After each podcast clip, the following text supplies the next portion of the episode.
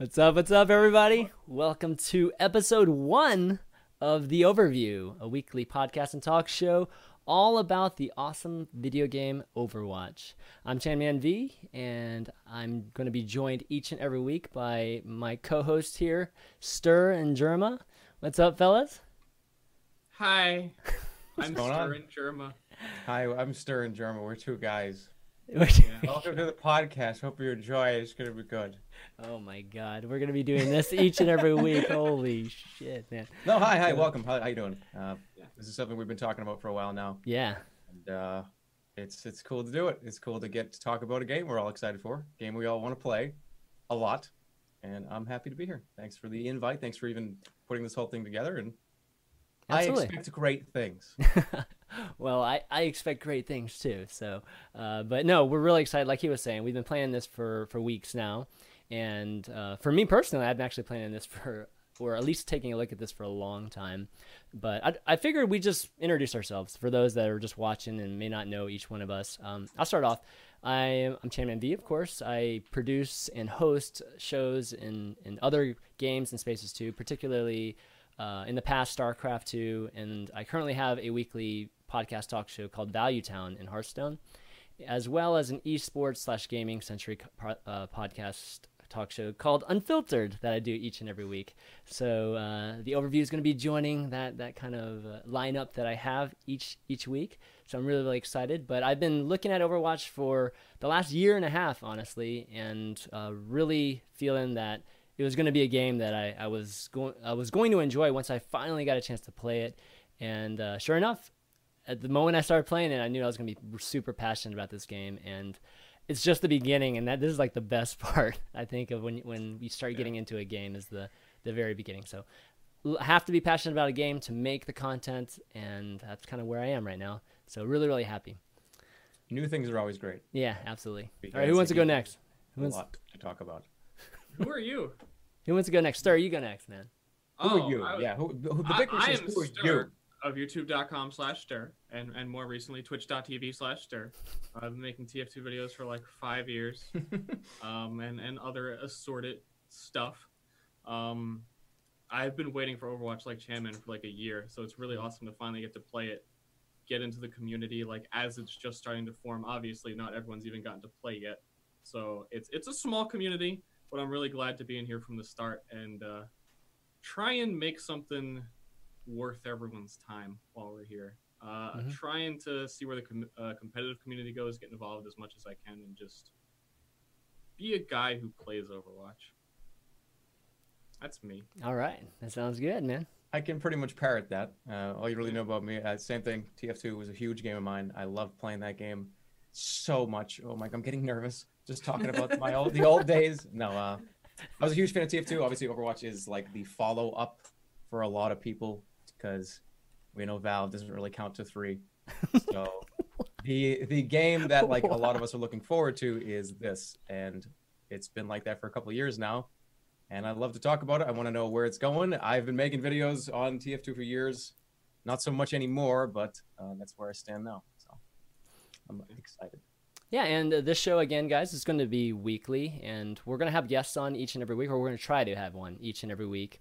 And um, we're going to be discussing all kinds of different topics. We'll have segments that are going to deal with esports, events, community, and then we'll go into some strategies and characters, particularly in the early episodes. I, I kind of want this to be somewhat of a guide for at least beginners and intermediate folks, you know, just to talk about the characters and, and maps and what kind of you know great things you can do on each map or just from a strategic standpoint what are what are some good places and that sort of thing uh, so we'll be doing that and then at the very end we'll do viewer q&a each and every week and you can send in your questions via twitter today you can send them to me at chanmanv or you can post them in the we actually have a reddit thread up today it's been like a long time since i've had a reddit thread folks I don't want to go into as to why, but you know, some of you guys know why.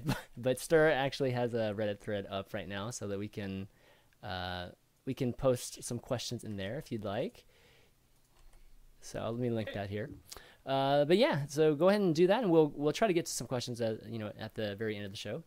But I do want to welcome our first guest to uh, the overview, and he's a longtime friend of mine.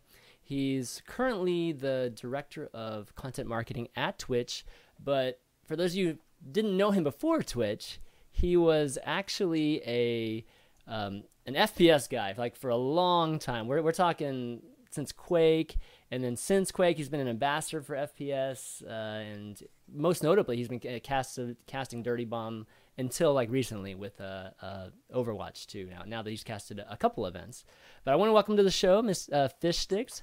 Welcome, to hello, welcome, hello. buddy. Welcome. Hey, Hey, hi. Thanks for the Hey. Welcome to the show. It's a pleasure Didn't to see you there. guys. So, uh, Overwatch, man, what's Overwatch mean to you, buddy? Oh, it means so so much. Uh, it's it's really the amalgamation of a ton of different games and t- a ton of different communities coming together, Mhm. uh, which is really why I'm so excited about the game. Uh, at its core, uh, there's something special about any new first-person shooter. Those couple, those first couple of weeks, those first couple of months, but uh, there's something different about this one. It's so polished and and brings together so many elements from different games that I, I couldn't couldn't be more excited to be part of the community. Well, uh, definitely happy to have you, and I think you know, as a first guest, I think you're perfect for this because, uh, again, you know, things are just starting to establish, and especially from the esports standpoint. And I know from talking to you a ton in the past that we've been dying for you know just more, more kind, more FPS esports communities, and you know, not just CS:GO, but you know, we it'd be nice to have Quake, you know, just the dueling community, but it also would be nice to have more of a you know role playing uh, shooter like you know TF2 and and now Overwatch. Yeah, absolutely. You know, FPS was one of the foundations of modern esports, uh, but for a very long time, it was it was just StarCraft, League of Legends, Dota 2, fighting games. Finally, Counter Strike has become huge and a dominant force in esports again. But uh, us us folks that come from arena shooters like Quake, Tribes, Team Fortress, you know, this is really the game that caters to that audience. Yeah. Well, why don't we get into some great? Uh, well, why don't we just get into some some of the uh, interesting things that have been going on the last uh, the last few days, actually. So the weekend beta went uh, was this weekend. Lots of new players got a chance to finally get their hands on Overwatch, and there are a lot of feedback and even events this weekend too. So why don't we start off with? Um, why don't we start with the events and then we can get to the craziness, which was was was just everybody's feedback this weekend. So uh, the first official Overwatch event was Sombreros uh, Invitational, eight team Invitational that he did earlier this past week uh, or last week. It was earlier last week. And um, you know, it was just kind of something that he put together. Uh, Sombrero, uh, for those you who don't know, he's he's a he actually works for Razer, so he he's uh, he's been somebody a lot of us in the esports have known for a while and kind of threw this together. I mean, the production was pretty cool. You know, we, we got a chance to have casters, so we had Fishstix and and Ask Joshi casting the the uh, the the the matches, and then we had some of the the best NA teams. I think we had, you know, like currently uh, playing against each other. Uh, what do you think of that event, or any of you guys that, that watched it? What do you guys think of it? Uh, I caught a little bit of it. It was definitely, I mean, it's the first ever event ever held for anything Overwatch related at all. Mhm. Run by, I think it was just Sombrero running the whole thing. Yeah. So it was, it was a little bit on, the sloppy side. I, I, I hate to say, but like it, it needed to happen. We need these events to happen so that the next one isn't like a disaster. There was no stopwatch for it, which was the big thing that everyone was talking about. That Yeah, even though stopwatch isn't in the game yet, you need that to determine who winners could be. Because I was going on about it to you that I didn't understand the rule set to the point where I was saying if both teams are good, attacking usually wins in experienced teams. Couldn't there have been Mhm. an infinite grand finals where no one ever won ever? Because there Right. was no way to gauge it besides. Well, I get, the, the good thing though about all that is if you, the more you wouldn't have known that if this didn't happen. You know what I mean? Like you wouldn't have No. known any of this stuff. Oh, was oh, I knew bad. that. Whoa. Did, but did you really though? You know what I mean? Like, I, I, I as a would have to general say- audience, we uh, people that were watching that tournament could determine. Okay, now we can feel why this is bad, why it wasn't, why it wasn't good, why it was good. There's good and bad. The more tournaments that happen, the better, because then, as an outside audience looking in, we can determine what the good parts and the bad parts are, what needs to stay and what needs to go. And not everyone even knows what stopwatch is. Exactly. Yeah. I don't. I don't even know what that is. What is yeah, it? it's a pretty. What the hell does that mean? Unknown game type, honestly. Uh, it originated in Wolfenstein enemy territory back in the day. I believe that's Wow, the first okay. implementation of it. Mhm. uh, and it's really the only way you can play a map where one team attacks, other team defends, and have that actually make sense in a competitive level. You know, as Ster mentioned, this first tournament didn't have that, and luckily, you know, the matches Luckily, you know, well, I shouldn't say luckily. The matches were kind of one-sided anyway, so it probably wouldn't have changed too much. But in, a- in a Mhm. case where it's like evenly matched teams, like the current rule set is basically a farce. So Mhm, yeah. stopwatch is more or less needed. Yeah, I, I mean, he says. yeah. to Jerma's point, I think you know, there there definitely is, you know, one of the, these things where we just learn from each each event. I think it's progressively gotten better. We've had three events now, you know, Sombreros being the first, and then actually Fishstix hosted his, which was a, the first stopwatch event. Um, H- and- How much of hosting your event, Fishstix, was you wanted to see how stopwatch would work? That like A ins- lot. I mean, I'm just hungry for any competitive Overwatch right now. So no one was hosting a tournament. I, I stepped in and did it. That's really the, That's o- the only reason I did it. Yeah. But that's good though. That like that should That's happen a lot more often. Mhm. Yeah. It's uh, Yeah. it- that, that doesn't need to everything doesn't need, doesn't need to be so official. You know what I mean? Like, oh, this is the first official. If the more third party in quote uh, tournaments Yeah. that happen, I think is better for the community. Oh, people can get absolutely. And, and Blizzard is completely supportive so far. Like they want Yeah. third party people to be empowered to do this. Like they're not going to jump in yet. I mean, obviously they know that we don't have the proper tools. Yeah. We're basically fudging stopwatch mode right now. yeah, Um, like there's some And- really awkward stuff with uh, with overtimes, for instance. It Yeah. just doesn't really make sense with uh, within the scope of, of stopwatch normally. Um, I, I actually do see some people in chat asking what is stopwatch. yeah, definition. So maybe we should just take a second to do that. You, should I- Yeah. oh, okay. So basically, you have a map. It's got a, a set number of objectives. Usually in, in Overwatch, it's either just escort the payload, capture one objective, then escort the payload, so on. It's basically a progression. So one team attacks, one team defends. The only way to actually make this to, to judge how two teams do on this map on a fair level is to let both teams attack, have their turn attacking, and both teams defend. So first, uh, Team A will attack, Team B will defend, and then they'll go through the map at a certain rate. They'll usually try to complete it, uh, and then at the end they'll set a time. usually. Usually, they don't always. I mean, it depends on the game. I've played a lot of defensive-oriented games where you don't see a lot of. I mean, they'll usually try. They'll- Uh, they- Sometimes they don't try. They always try. But once the once the team A is finished attacking, they swap sides. So then team B is attacking, team A is defending, and then team B will try to either beat that time, complete the map faster than team A did, or make it further than they did if they didn't end up completing it. So that's that's that's stopwatch in a nutshell. Okay. Yeah. Got it? I think it. they got, Got it. Definitely a good definition of it. Uh, No, okay, I just I guess we're talking about it. We can bring it up Mhm. with stopwatch, right? Do you see any other like modes? Uh, is that like the standard right now? Is that going to be the standard, or is Blizzard? Do you think going to add Um, any potential more game modes that will be better for a competitive? well, t- t- two points. One, which we're gonna, I think, talk about in a moment, is that Jeff did say they are looking to adding stopwatch to the game officially, so that it will be officially Okay. supported.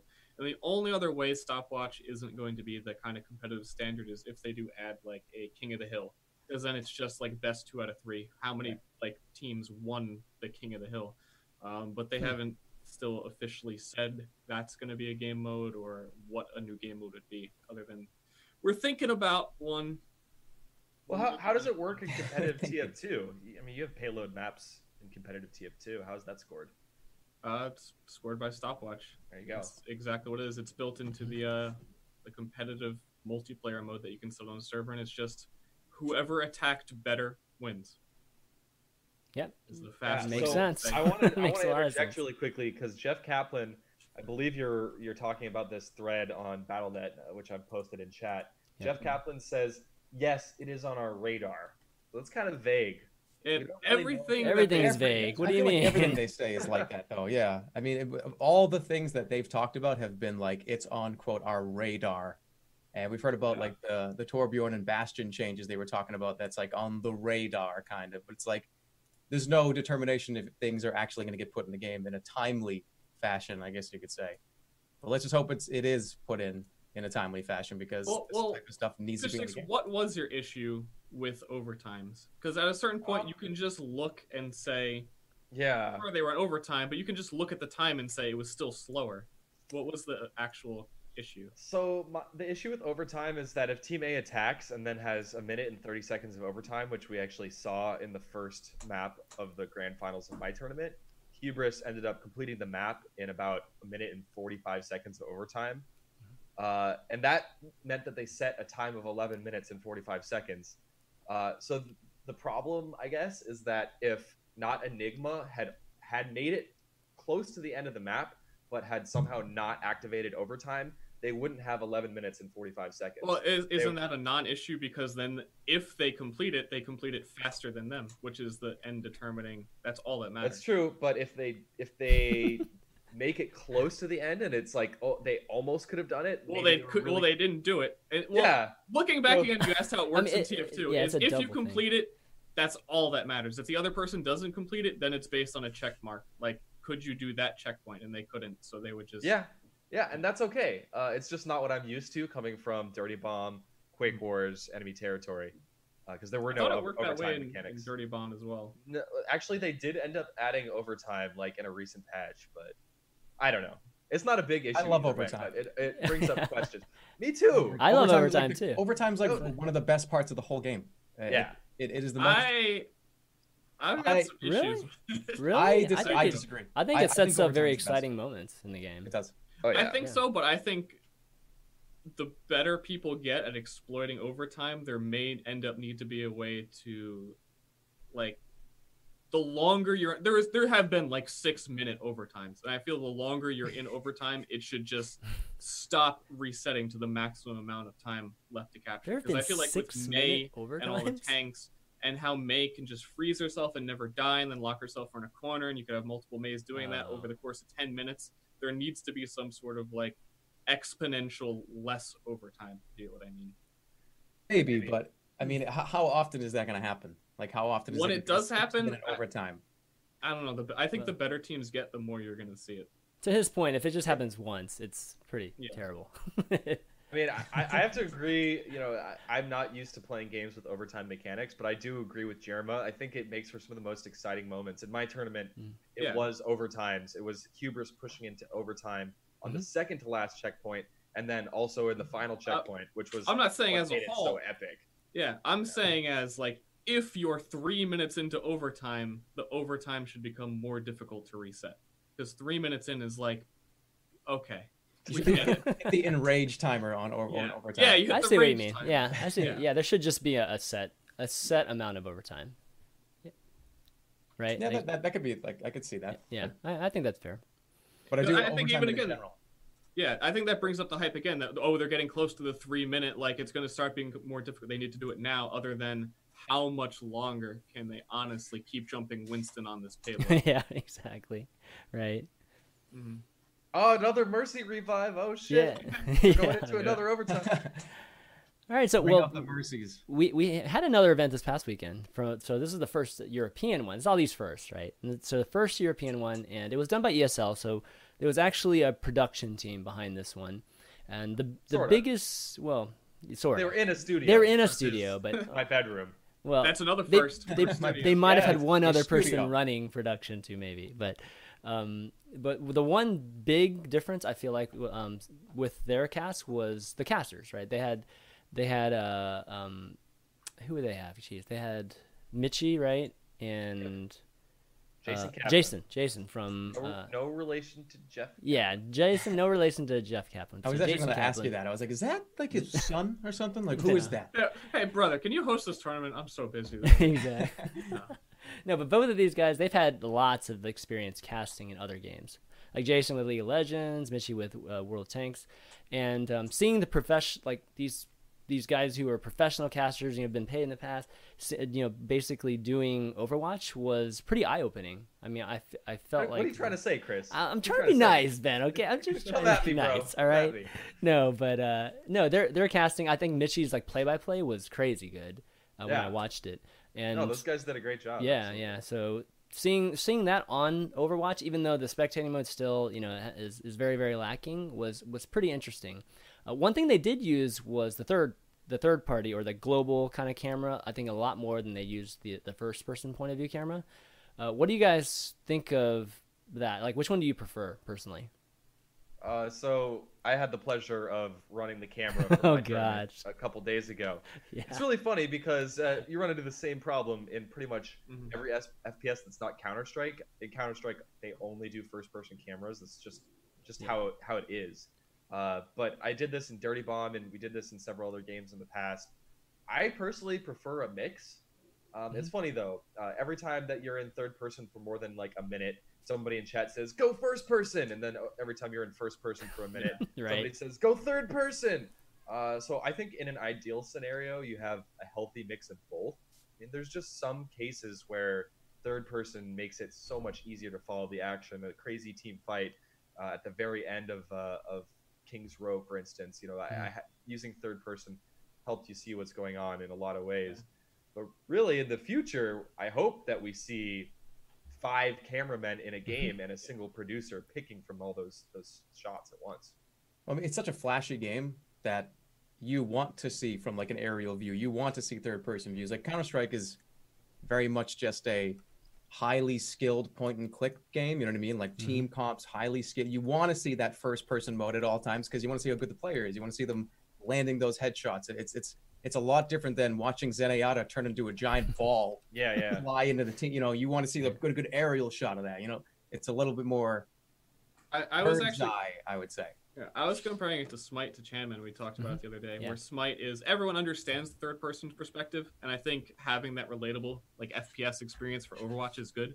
But still, when a team fight happens and it's way too hard to understand that game, it zooms out. So like ideally, again, I know from like a casting perspective, even in TF2, a few matches I've casted where it's as just like casting, it's way easier to look at everything from a Oh, yeah, view. and you, you get to see mm-hmm. everything. But I think for individual people, like you can explain everything that's happening that they can't see. That helps.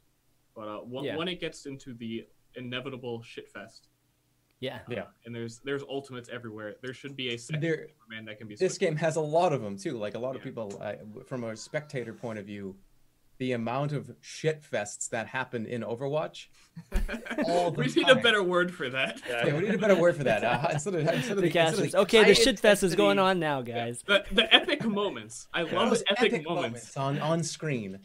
No, but I mean, it, it's it can be hard to follow, especially if you're like a general audience member or you don't really watch that much Overwatch or you don't really play it that often and you just kind of spectating. Mhm. Sometimes you just have no idea what could possibly be happening. But if you're out further, it's a little easier to Yeah. tell what people are doing rather than a giant Yeah. screen of colors in your face from like it, one it really person. comes down to dedicated cameramen and when to switch to them. Because even if you were in first person, again, you could just switch to the Widowmaker during that fight and still get a full perspective of the fight. Right. But still be in first person, seeing like, oh, Yeah. there's the skilled Counter Strike kind of argument. Yeah, where and that's- that that's gonna- really accurate. That's going to take a lot of experience, and it's going to take Yeah. cameramen that really know the game. When to switch to fair for that kind of overhead view too. I mean, that's that that's like a cameraman now, I- itself, right? Yeah, no one Um, understands the flow of Overwatch yet, like who to Yeah. look for in in when they're casting, and it's hard to get a good view of everything. It's we just need more experience doing it and more people working on more professional. Oh god, I, ca- I can't wait for that moment when a TriCaster is brought in. We have a real It's pro- soon, man. professional production. Yeah. because you could you could imagine things like maybe you're in first person but you have picture in picture of an overview or or maybe there's a, a crazy moment where maybe blizzard ends up building something into the into the game where you can tell when an when a ultimate is dropped. Maybe you have multiple cameramen following multiple people you know as they drop their ultimates. You could i could even see like a, a four a partitioned four screen or four perspectives at once. Like that type of stuff is possible That and never might works. actually be awesome That- that's too much. that. I think can't that's way too much. who knows? I don't know. I'm just Yeah, here. I know. okay? There's, I mean, there I- I is think a I lot to disagree. try, and Like, that's I- the point. There's, there's a lot of different Yeah. like th- there's been a formula for a long time, right? There's been like the first person, third person, first person, third person, maybe area, but but stuff like I mean, Smite did it for you brought up Smite. Smite did a thing for a while. They kind of overdid it a lot, but remember during the team fights they would slow it down. I was gonna bring that up as well. That's another thing that. they Wait, would the slow motion. Oh, they had a okay. their replay system. They had it. They could slow in real time. They could slow down the game in slow motion. Like if you had a Thor coming down with an ultimate, you could slow mo it so you could see exactly what was happening. The casters could tell you exactly what was happening, and it was awesome. But they they got to a point where they did it so much that people started to get annoyed with it. So Yeah. But stuff like that pretty is badass, awesome. though. Like It is like really Max cool. Payne style, like all of a sudden. it really was, and, and it made the ultimates, it made the team fights that much more like epic because you could actually feel. Okay, I can see, I can, I can look around and see where everybody is on this map, and it usually what a team fight in a typical uh, mobile or even an FPS like a game like Overwatch is what like probably like eight seconds long, maybe like Yeah. five to ten seconds long total, Mhm. and the amount of information, the amount of stuff that's happening at the same time is extremely overwhelming sometimes. So Well, if you uh, had like a slow mo feature, it would be kind of cool to use. Uh, again, there was another system that's brought up that TF2 uses where there is a delayed kind of kill feed for the casters. I- I guess. Yeah. yeah. I heard Where about you this. can see beforehand, like if four people Oh. instantly die to one person, or you, you can see Ah. like, oh, someone got four headshots in a row. I'm going to spectate them, so you know ahead of time who to look oh, for. that's smart. Actually, and that's I really think good. to, to the same thing Germ is saying, if you see like there was a Zarya ult and the whole team got wiped, you might want to slow it down and see how it You might want to switch to Or- that or you cam. could grab the perspective. Like, there's a lot that can be done here, and the casting for Overwatch and the, the spectator mode is in its infancy. Because isn't there even some like huge bug right now Oh, there's a couple Yeah. of them. to spectate? Aw- awful, awful, tel- Yeah. terrible bug. But actually, can you explain how this TF2 thing works? Um, There's like a TV server, and then I don't know. I've even. never actually used it. I know it Ah, exists and I know what it accomplishes, but Okay. I wouldn't be. The So it's not built in. Is this a, like a third party thing, or I mean, what Uh, is it this? is definitely a third party Okay. uh, plugin that kind of, I guess, uses. Yeah, it has to buffer, right? Source TV has a delay. And maybe I don't Yeah. know. Yeah, I think it's like the, It's about a someone- 30 second Someone's in the game telling you. server, and then you're then the casters are in Source TV, Yeah. and then Mhm. somehow it gets communicated. I There has to be apologize for some. not Yeah, there has to be enough. some middle layer Yeah. there. Wow, you don't even know. We could I just ask unbelievable. Justin. I mean, that this. sounds You amazing. Yeah, it does. Hey, It sounds perfect actually for um Hey, call, call up Lane, get him on speaker. yeah. Yeah. No, I can see that I mean directors for Overwatch productions are going to be very skilled people. I mean, skilled at the game and uh, you know, somebody who can just even envision just how how uh just team fights are going to go, you know, based on who has their ults and that sort of thing. And things like that- those kind of feeds I think will help out like just immensely. So I'm really excited about it. I'm really excited about the production of Overwatch. I think the production of Overwatch could be could could be one of those things that push esports production to another level too. Well, Um, there's oh, there's a lot of potential there. Even since before the beta came out, I was always saying if they can track what the play of the game was and replay it, there's the whole game from everyone's perspective is being recorded somehow. Yeah. That there's gonna be some tools eventually to use that. I, I Better be. assume Yeah, they're it substantial. makes sense. Why would it be there if not? yeah, yeah. All right, well, over that's Overwatch events, and again, I've, I've planned to see a bunch more. I mean, right now, like we're we're having events with no prizes, and everybody's just happy just to see structured events. And I think that will go on for a little bit longer. So if you guys want to do an event, I mean, if you want to do events with prizes too, that's cool. Like start it, you know, just go and do it. It's it's uh you know it definitely take a weekend or so, but it's not too bad. I mean, your event. Ben, I think it was like a few hours, right? Like four hours. Yeah, yeah. That's, that's not even Pretty damn short. I, I'm used to casting for like five to seven hours, so Mhm, like yeah. a, a three and a half, four hour cast is like, woo, this is awesome. Uh, definitely. but but I would never ever recommend to anybody that they produce the stream, cast the tournament, and admin at once. That that was I've done that. Terrible I, have done that, It's dude. I- I mean, it actually worked really out hard. because the teams are really self-sufficient and they just want to play games, so they kind of set up their own matches, which I'm so thankful for Mhm. because uh, it went remarkably smoothly, everything considered, but it was not easy. yeah, and that's the great thing about the community now too. You know, the players they want it. They want this to go well too. So they're willing to help out in any way they they can. Also, um, Do we want to talk about the results of these tournaments at all? uh, if you want to, just real real quickly. I Yeah, mean, yeah. I mean, uh, it's so early that we can't talk too much about the teams. I mean, to be frank, almost all of these teams are random mixes of players anyway. Yeah. Like, not Enigma has won the two North American te- North American tournaments. I mean, I don't know if people realize that that name is like a joke name that they came up with last second to sign up for the Sombrero tournament. I'm tournament. surprised it stuck for this. I know. Yeah, it's gonna be So sticky forever that's just now. What they're called, you know, Liquipedia has an entry for not Enigma now. Like GosuGamers has an entry for not Enigma. Uh, so most of these teams are complete mixes, but in North America, not Enigma have been completely dominant so far. Uh, Hubris gave them a, a run for their money in my tournament this last weekend, but it was still pretty one-sided. Yep. But not as one-sided as the European tournament, where Melty shit stomped yeah. the next team. It was not even remotely close. Uh, so that was that was insane to see. Melty is literally looking like they're they they're on a different level from everyone else in Europe right now.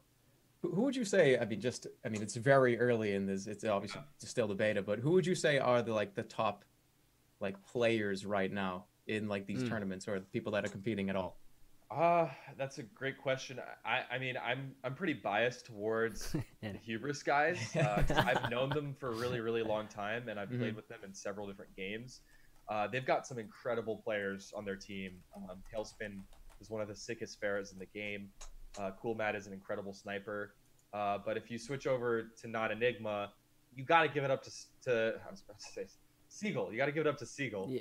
Uh, I mean, Yeah. I've I've watched I've seen some like awe-inspiring gameplay. Like I don't think he actually played that that well in my most Yeah, in your in your tournament, tournament, he didn't but- need to. No. yeah, he didn't really need to, but his Pharah, um, I think it was during scrimmages. I was watching the week prior against the Blizzard guys.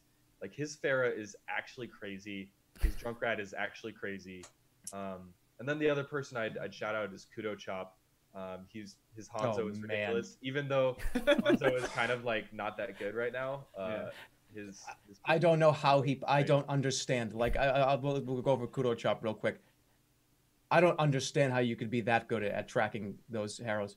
Like Yeah. we've played in many games with him, yeah. and he doesn't miss. He does not miss those arrows. Like you, you will You sound traumatized. Oh my goodness! I, This but- Uber fan here, dude. He's so good. He's so good. And when, when you look, you, when you watch somebody that does that, and you're like, "Oh, he's playing. Oh, he's yeah, I'm getting destroyed by Hanzo. Oh, come on, I- I'm gonna, I'll do it too." And you try to play Yeah. Hanzo the same way Kudo does. Yeah, yeah, yeah. You miss like forty percent of your arrows. You're not really playing that well. He does not miss. It's crazy. I look forward to what he does with that character in the future because it's crazy what he does. I just want to give Yeah. one last shout out to Mesrar from Not Enigma. Uh, I think he's definitely the best Reinhardt in the game right now, Yeah, he is and very good. Reinhardt is honestly one of the best characters in the game. So he's he's like a complete game changer. I mean that that whole team's. I mean, Clockwork's good too, man. Oh I yeah, was gonna say, I, I don't know if it's, It's- Clampok or Clamp okay. Clamp. Okay, sure you- Clamp. what is Just it? call him Clamp. Clamp. he did really well, and he, Yeah. I, I think everyone was giving him the play of the game as well for like the eighth Yeah. Deadeye. Yes, Yeah, yeah, Yeah. that was insane too. yeah. Wow, look at all these good beta players. Wish I could play. I'm not even in know, there. sir, you should be playing. I You're mean, a good you, player. You, St- you Ster- played in the you last are. one, right? I would, Wait, I would you- say the star. You are one of the top players. I would say that.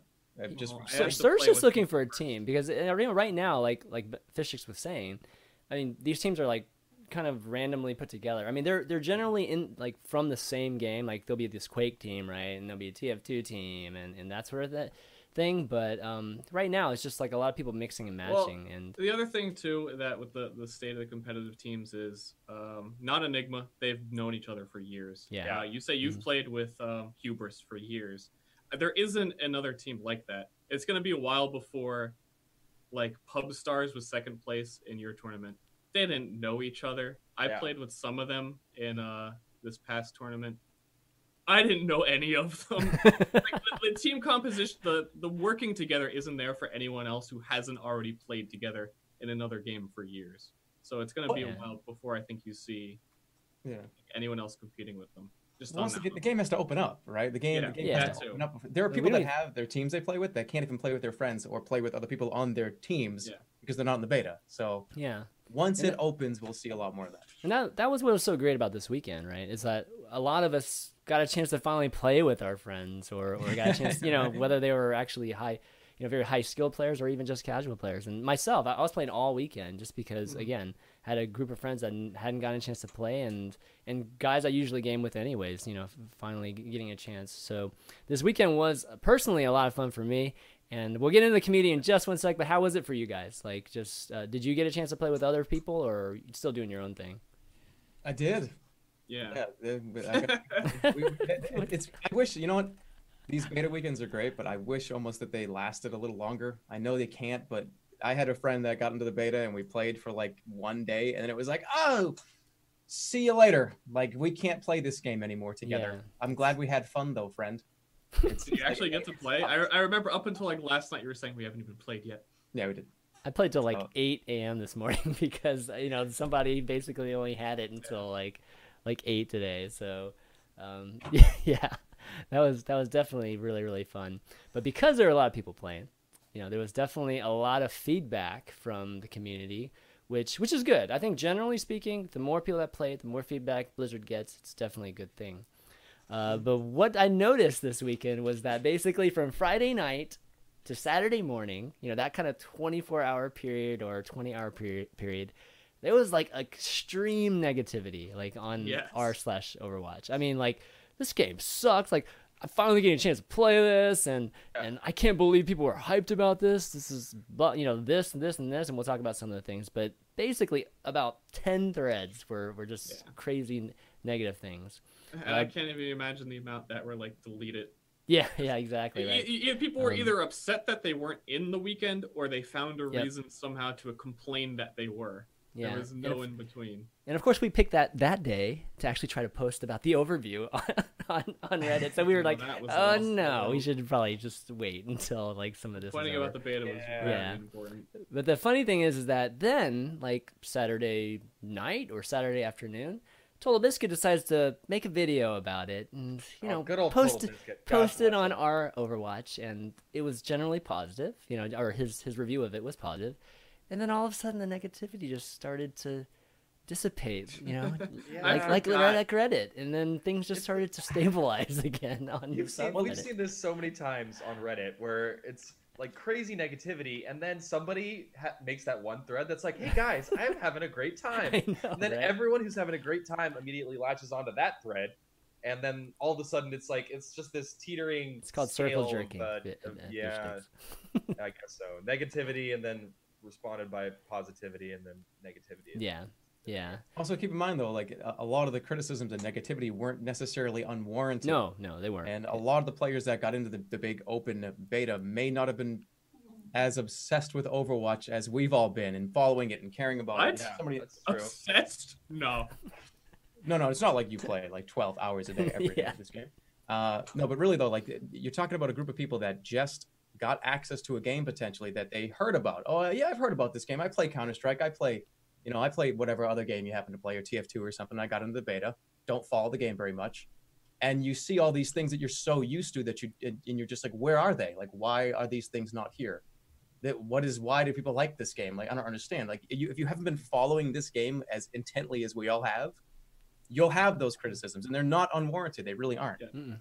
Yeah, and let's talk about some of those criticisms. And the uh, big one. yeah, the big right one. now. So I mean, there are a few of them actually. Again, I feel like Yeah. Jerma is right that a lot of people probably came in weren't aware of the situation. There Mm-hmm. did used to be a kill feed in the game that I guess right now they're Yeah, so reevaluating. so so just to like If it's just kind of throw them out there. Some of the things that people Yeah. were, were complaining about was the lack of uh, kill feeds, KDR, a scoring system, any kind of just system to represent how you did in the game from the standpoint of just an overview of everybody.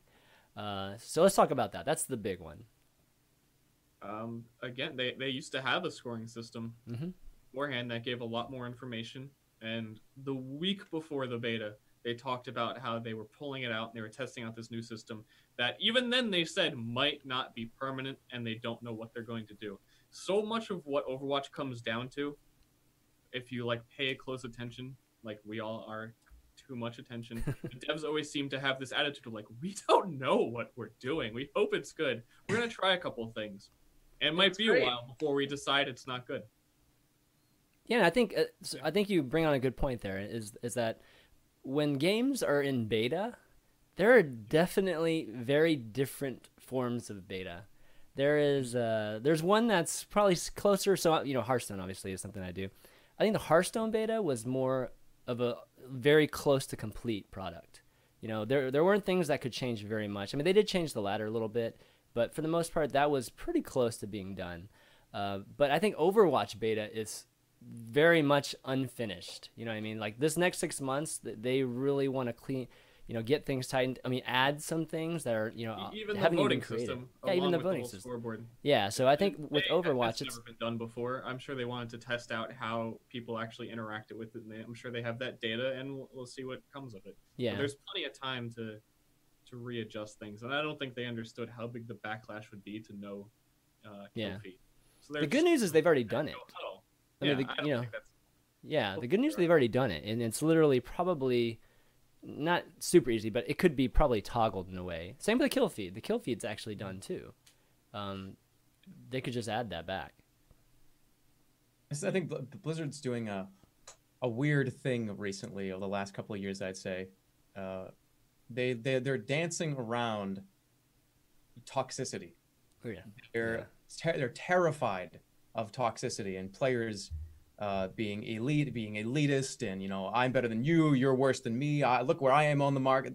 They don't want that to happen in their games for for I, I don't want to say bad reason or good reason, but it's almost like they're scared of people not doing well in their games to the point where they want to eliminate certain features from the game that are staples of a certain genre. And I, I, I can't necessarily agree with it because if you play any first person shooter ever, really, I'm, I'm talking like I'm thinking any multiplayer shooter that has released in the last 10 years at least, there's always the stats for you to look at and determine how you're doing, how your team's doing, not really determined by a medal that's on fire.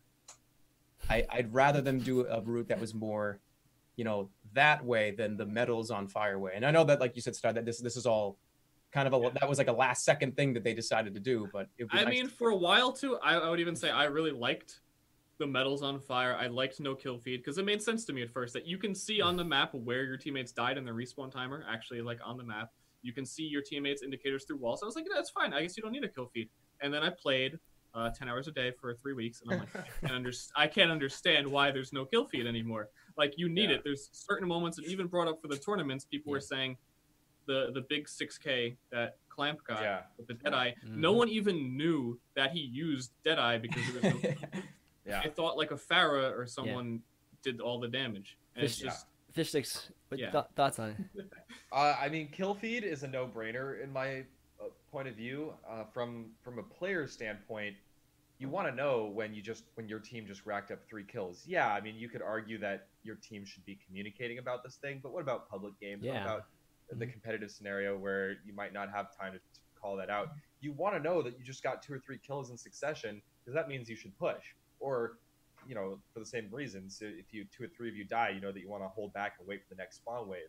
Uh, from a caster's perspective, though, this this is like nearly essential. Like it's really really hard to cast when you don't know who's dying, who, where, when, by what means. I mean, for one, I could the smaller like e- ego things, like attributing those kills specifically to Clamp, knowing where exactly they came from, is Yeah. good and important. Uh, but I don't I don't see all the kills on a map. You know, when I'm watching first person, something happens off screen. I don't know what's happening. So from from a caster's perspective, kill feed yeah, is completely essential. Um, you have to constantly press tab, and even then, I think how Yeah. the the people are grayed out when you press tab. It's even hard to see at a glance who actually is dead on Yeah. like the enemy team.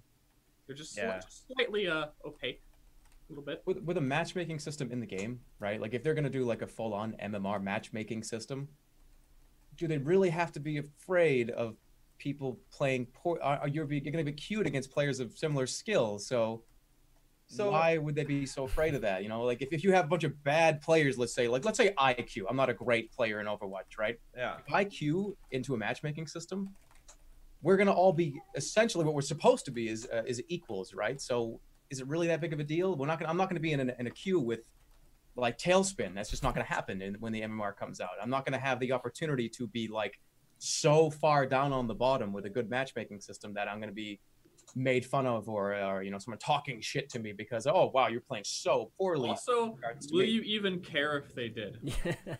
Not really. I mean, like, sure, sure. Is, some, is somebody going to say in a game, like, yeah, let's say I pop, uh, you, Ster, you've already done it. You've already said it. Like, if I pop ult as Lucio, and I, for, and, I and I just don't So- do it, and it was a bad ult, well, like, nice ult, Lucio, like, fuck you. You know, it's like, it's like, Yeah, all right, That's okay, a you good know, impression. but it's going to happen. You know what I mean? It's just mm-hmm. going to happen. You, well, you I mean, so let, let's from let's kind of get, I guess, down to more of the root of it. Do you you think it's more of a, a toxicity thing, or do you think it's more they want the design of the game to be focused on the objectives, kind of kind of like Heroes of the Storm, right? That's I it's think probably they, a little both. I- Everyone I- is assuming right out the gate that this is because of Blizzard thinks this, Blizzard thinks that. That might not be the case. I mean, I think that's a very valid point, uh, Chris Chanman. Is like maybe they just want to de-emphasize it. Maybe it's it's not about like the toxicity thing. It's it's really about emphasizing team play or whatever. Uh, I don't know. Everyone's just assuming like, oh, Blizzard doesn't Well, want people to feel bad, but that may not actually be the reason. I, I know we've even heard Jeff say this, and like I think a lot of Blizzard echoes this, and I even agree that for Hearthstone, one of the smartest things that they did was take out a team chat or like a, a chat to be able to actually talk to the other person. The well played was a really good move by them, but I don't think it fits into other games. I've heard a lot of criti- criticism from Heroes of the Storm that they're doing the same thing. Anyone who's bad and is getting made fun of, that's going to continue being like a valued member of the community, whatever you want to call them, is eventually going to try and get good. Mhm. And when they are, they're going to want these same things that that we all want. You know, I don't feel like they're they're trying to protect people very hard from that. I, I, there's, there's a big difference, I think, in my opinion, between like toxicity and just general speak in a team, right? Like, obviously, uh, I'm against, you know, extreme toxicity. People just like not stopping, typing, you know, writing awful Well, things in the chat to people. Like, that's obviously something that I would Yeah. like to see avoided. But just general team talk, you can't avoid somebody from Well, you saying. so X, here's Y, the thing: like you can turn those things off. Wait, Right. The other thing too, That's you know, wait, once I'm I know But it's like the, the system that they put in recently, where you can rate someone positive or negative, works really, really well. I, I think their matchmaking so far, even though it's a mm-hmm. limited pool, it seems to be a, a pretty good system. Occasionally, you get matched against a five-man queue, and you don't even want to play the video game. But like rating someone negative, if if that guy gets enough negative ratings, I don't think it's going to be too hard to look at and just see that that guy is like one in a thousand, an asshole. Doesn't doesn't Dota do a low priority queue for toxic players? Yeah, it does as well. So, I mean, there's there are systems in place that can be done that you don't have to completely design your video game around it. In like, like you were saying, Fishstix, that might not be, even be the case, but Mhm. uh, I know that they have stated that they want to try to avoid toxicity. They have stated that before. So I don't know if that's the number one reason why, but it's definitely at least on the map for them. It, it's it's a noble cause for sure, but Yeah. the problem is, is like if if you have to do it at the expense of Well- gameplay for you know a, a large population of your players or your potential players, then it's not a it's not a smart decision, right? So they're they're trying to figure out a, a medium between that, and they're having to do that in their other games too, like Heroes too. It, it- it's a again, it- I don't blame them for trying to do it. It's just a very very challenging thing to get the right balance. Again, I don't think it comes down to entirely toxicity. What we started talking about was Mhm. um, coddling players. Is that a word? Yeah. Okay. Treating sure. people too nicely, like giving them the giant 10 kill streak, and when you only did one damage to people anyway, but not giving you a kill feed.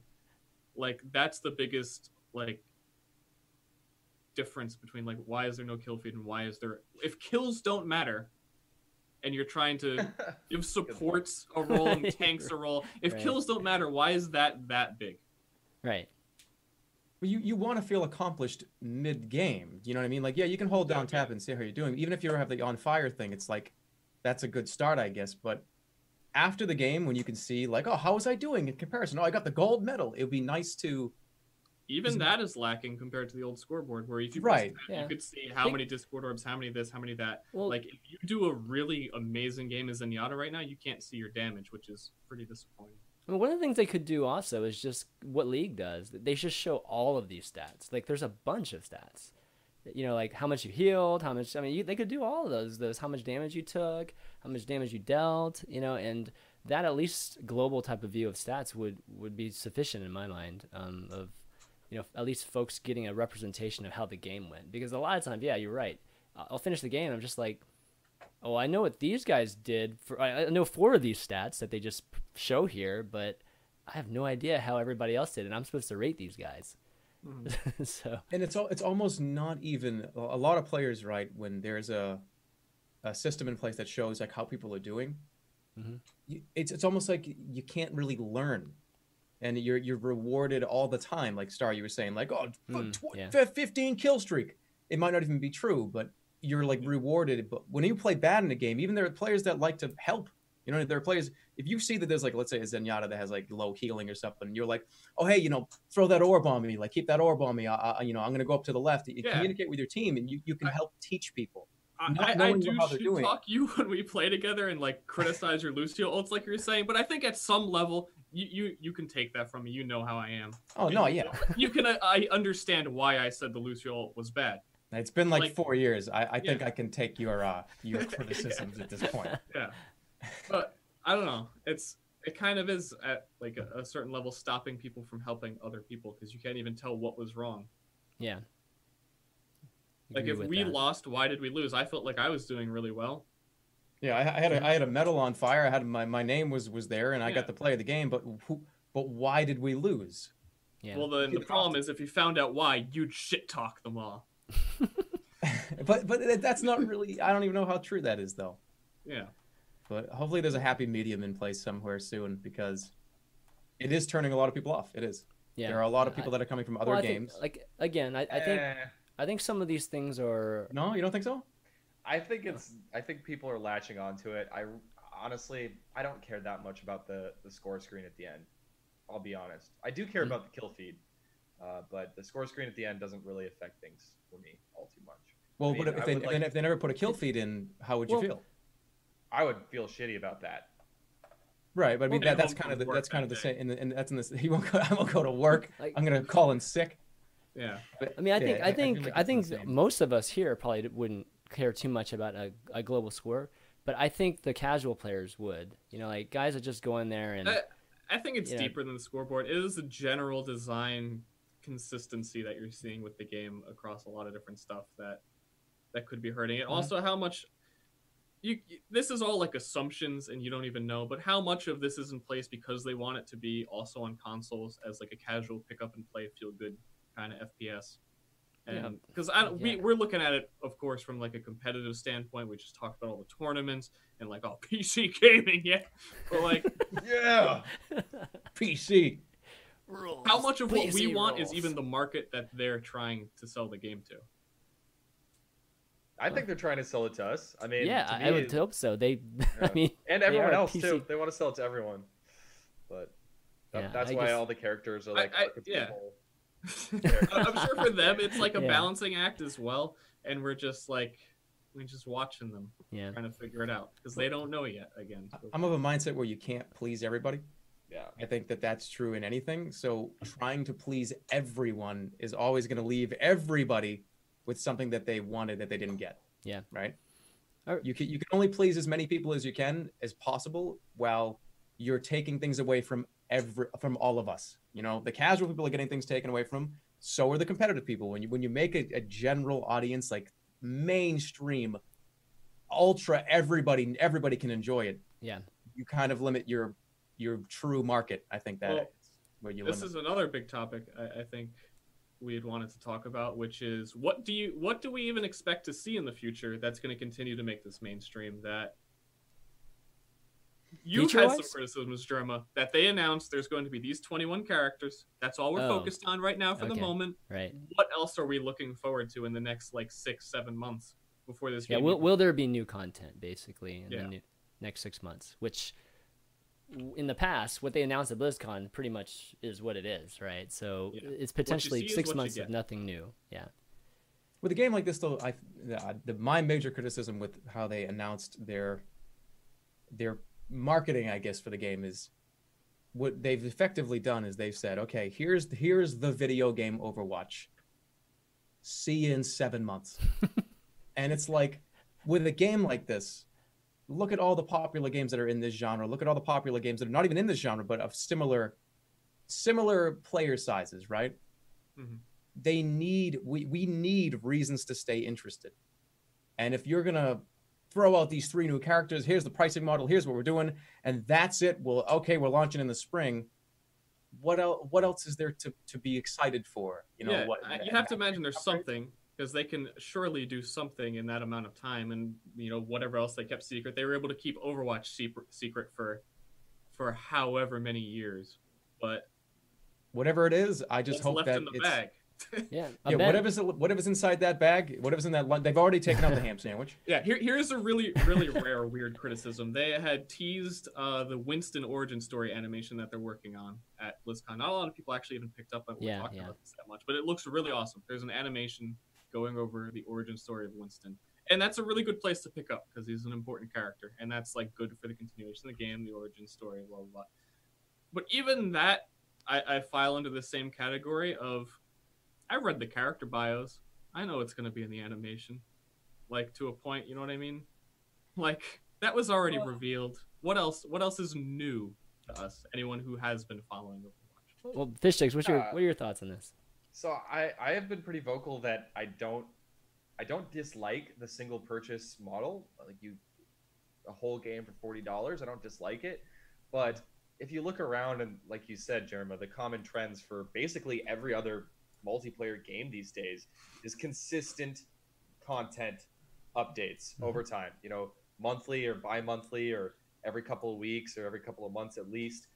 Everything has consistent content updates, and that's become a model that you know us old school gamers. Oh, I, I, I used to get my game, and like maybe the, the community would mod some maps and stuff like that, but it's basically a must-have these days. Uh, at least it seems like it. Uh, so I don't mind the model as long as there is more content coming. Then the question is, how is that content going to be released? Are they going to? Is it going to be an expansion pack once a year that gets gives you six new characters and three new Yeah. maps? That's the thing where I feel a lot of people are Is it going to be for free? Uh, upset. Right. Or they don't Yeah. know yet, so they're upset about Yeah. what they don't know. But oh, it- you're gonna release a hero shop, huh? Here's why it's scary, right? Blizzard makes games, right? They also make expansions. Blizzard is so known for their expansions, right? World of Warcraft has a bunch of yearly or bi yearly expansions. StarCraft, expansions. Diablo, expansions. Overwatch, I feel I'm terrified that it's not going to be any different. We might see, because if it's a single mm-hmm. purchase game, a year and a half from now, Overwatch, colon, they all make Crisis, right? Like here, here's like a colon, something else. And in this, you're going to get like six new heroes and like five new maps. Do we No, split the I'd- community in half? Or I'd is be it, they- shocked they I, done do it? I. I I'd know they shocked if don't they want that. to split the community, Yeah. but when you're doing an expansion model, you have so fewer options than if you were free to play. But And I- what's the other model? Does it exist for a single purchase game? I honestly think that they're, Cosmetics. If they, no matter what they do, they're going to make a ton of money. Like the marketing for this game is insane. All the animations, Yeah. the story, the lore brings in so many people. The gameplay itself is so good. I think no matter what they do, they're going to have a lot of players. Like I'm not freaked out about the idea of expansions. I'm more freaked out about the idea of them not creating more content over time. Uh, They're going to do it. Like regardless of how it shapes up, they're going to do it. Well, that, but that's what I mean though. Like, like we're talking about continued interest in a game. Yeah. If you're gonna, if you, we're talking about expansion wise, if that's something they want to think, you know, think in the future, that means we're not going to see new Overwatch content for a year. Well, I mean, you're, they make you're an talking about expansion in a major expansions. you know you're talking I about major expansions. They can have DLCs. I mean, they they they can have different types of additional. Okay, my, my, of the point is I'm trying to make is that Blizzard is known for their expansions. All their games have them. Heroes of the Storm's the only one that doesn't have like the boxed expansions. You know yeah, what I mean? but that's that It's introduces not a new purchase. that introduce, introdu- introduces a, a completely new, you know, pay model for them. So I think right now on the table for Blizzard uh, is anything. I, I think they they uh, they're not going to necessarily continue with their history of of pay models here. Because again, like I feel like they've broken that now with heroes, and they're more open to all kinds of things, and seeing different buying behaviors from from the gaming demographic I, has affected them. So I- I wouldn't be surprised if it's if they do stay with this type of you know just packaged content. It'll be very there'll there'll be definitely very little time between them, or not like a year, like expansions for StarCraft and Diablo and things like that. Right. Hon- do, Honestly, do they monetize it? Let's- Go ahead. Go ahead. Sorry. Well, my, my hope my hope here is that they release new characters for free, and they Mhm. continue to monetize via skins, new maps, new characters, all of that for free, skins. That'll make them a shit ton of money. It's Blizzard. Their art is amazing. Their characters are amazing. People are already invested in the lore. At BlizzCon, how much Overwatch cosplay did you see? It was kind of crazy. yeah. Just what if you How about the merch, more man? God, the you merch give you crazy, give too. Winston a funny little hat, man. That shit will sell like hotcakes. And that's that's the goddamn true. truth. So I True. mean, that's what I really hope happens. Like that's going to be what's best for the competitive community. Is obviously if everyone gets all the new characters, and I think it'll make them a shit ton of money as well. Uh, that would be Yeah, agreed. Yeah, definitely. All right, well, I think that's a good wrap on on uh, that segment. We talked a good bit about the community. Uh, let's spin really quickly. So I wanted to introduce some of the segments that we're we are going to be doing each and every week, and I kind of started off the show saying that we would, uh, you know, maybe establish some some content for beginner and intermediate folks, so that you can kind of go back as kind of like a beginner, just a, a, a guide, just at the beginning of the game. Uh, so let's let's introduce the strategies segment. So I figured we do a quick topic about maybe uh, let's compare some compositions that we've seen in pub games versus at the you know pro level, and you know kind of what you see, well at least what you guys see as both of the, the common compositions. Right now, in a pub gameplay, I feel like everyone has gotten. Uh, you don't see two multiples of characters a lot. Like if someone's like, "Oh, he picked that guy already," I guess I'll play different guy. Yeah, yeah. But like actual composition, two Zaryas to me is still very frightening. Two D.Vas is extremely powerful. Mm-hmm. You don't see too often that that difference between pub gameplay. I see the two D.Vas a lot actually. People In are starting to do that. Well, yeah. maybe after Well, this last maybe week, because they're newer. yeah, last weekend, right? You used to see a lot of new. You used to see a lot of double Mei until they. uh Yeah, I mean, you saw triple Genji for a while, yeah. but like, you don't see much. You don't see Zarya nearly ever. Yeah, Zarya, that's true. And Zarya is not very well, like often played, but when you get two of them, it just feels like the enemy team is always shielded, and then you have wormholes everywhere. It's very hard to do. Wor- wormholes. Yes, they have Nydus canals coming out. It's ridiculous. Dude, Quad Winston's pretty pretty awesome too. yeah, they seen. ran that in the tournament. That was really Yeah. cool to see. yeah, got shut down. What's, what's the what's a good counter to, to four Winstons? Well, Uh, apparently it was just playing well. Well, it, Yeah. it could be Just Zenyatta. Playing think they had a well. Zenyatta and a Reaper, and a Reaper just shotguns their face. yeah, it was Reaper and McCree, uh, Reaper. which which was good at killing the Winstons, and they actually ran with two Lucios. This was Hubris who actually defeated this. One Lucio speed boosting, one Lucio uh, damage or health boosting. Uh, that's how they beat that. But I mean, That's a good idea. if you talk about the meta right now, in general, like at the high I want to talk about McCree. Yeah, McCree's no, no, actually, I don't. Uh, everyone's running. The most common loadout is two tanks, two support, two DPS. Meis, we're not seeing the defensive characters used almost at all. Like Hanzo, Mei, Mhm. uh, Bastion, Torbjorn. Obviously, none of those characters are being used in the meta very much the highest and- meta. Yeah. in the high at the high level. Mhm. Um, but one thing we did see more in this recent tournament was teams switching to three tanks, especially towards the end of maps when they really were Yeah. reaching the end of a Yeah. map. We saw, uh, you know, one Reinhardt, two D.Vas, uh, maybe Zarya, Reinhardt, D.Va. Like uh, Oh, yeah, we saw, you- especially the two D.Vas. We saw that like a bunch of times by Not Enigma, and it worked scary well. D.Va is very I- like everyone thought at first D.Va's damage needs to get buffed, but the Yeah. more I've seen her No play, the more I've gotten to play her. She is outrageous. She's so Yeah, hard you to initially thought that she was. Uh, yeah, you. I I, remember. I starting- thought her ult was the good part, and she sucked. And her ult sucks, yeah, and her she's ult sucks. awesome.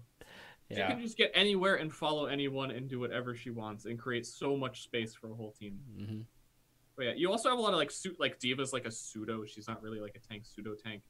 Zarya as well. So you could run a Reinhardt, a Zarya, and a D.Va and not feel like you're losing damage because Zarya inevitably gets to 100 charge. It's very rare that you don't see that happening right now. And then she is one of the highest DPS characters in the game and can Mhm. give people shields. All right, so like when and, it comes, and her ult is ridiculous. Yeah. like it's so good. so w- when it comes to, you brought up the defensive category, all right, of characters. Um, that seems to be played more in the casual, you know, pub games, like things like yeah. Bastion, right? Just the, the turret based based uh, characters. Uh, do you think that, that that characters like Bastion, more so Bastion, will ever be viable in like high pro meta? Didn't, didn't uh, Jeff addressed this, didn't he? And in the, the last uh, like developer diary that he did, Mhm. he said that casual players have a huge problem with Bastion and Torbjorn, but at a competitive level, they're not good at all. Really, Mhm. the competitive players have been able to t- take them down very easily. So they're trying to figure out how to make them viable in both, like a casual, because the ca- a casual audience sees them as impossible to deal with. If you see a Bastion and you're just playing for a couple hours, he's impossible to deal with. But like at a, like I said, a competitive level, he's he, why would you ever play him? And they're trying to figure out like how to make him good and balanced on both sides of the coin. I have no idea how you would do that. I really don't. I actually made this comparison I find pretty funny. Uh, Bastion, he sits in a corner and he, he aims in one spot and deals a lot of damage. Why wouldn't you have a Widowmaker do the exact same thing? yeah. There isn't enough room on your team to have a Bastion or a Torbjorn unless you base your team around it. And I feel like uh, as a defending team, which is who would have a Bastion and who would have a Torbjorn, can't afford to do that because you don't know what the attackers are going to play. So they're going with really well-rounded defenses, and Torbjorn is not a well-rounded defense. I think, Uh, I think we could have a Bastion and Genji comes out of the gate. And like even like Mm, Torbjorn, okay. I mean, I I personally feel that Torbjorn is not in a good place right now because I, just coming from. I mean, obviously there's no real like stuns in TF2 besides like the Sandman ball. Really, there's no there's like a stun like hard CC. I don't think Torbjorn his turret should not be able to be freezed. I, I don't think Reinhardt can slam it. It can be frozen. there's a lot of things that it bomb on it. Exactly. I, I think that Torbjorn's sentry needs to be undamageable by some things because it just makes it unbearable when let's let the if a Mei comes in and freezes your turret, like come Yeah, on now. Like it, it- that that should never happen.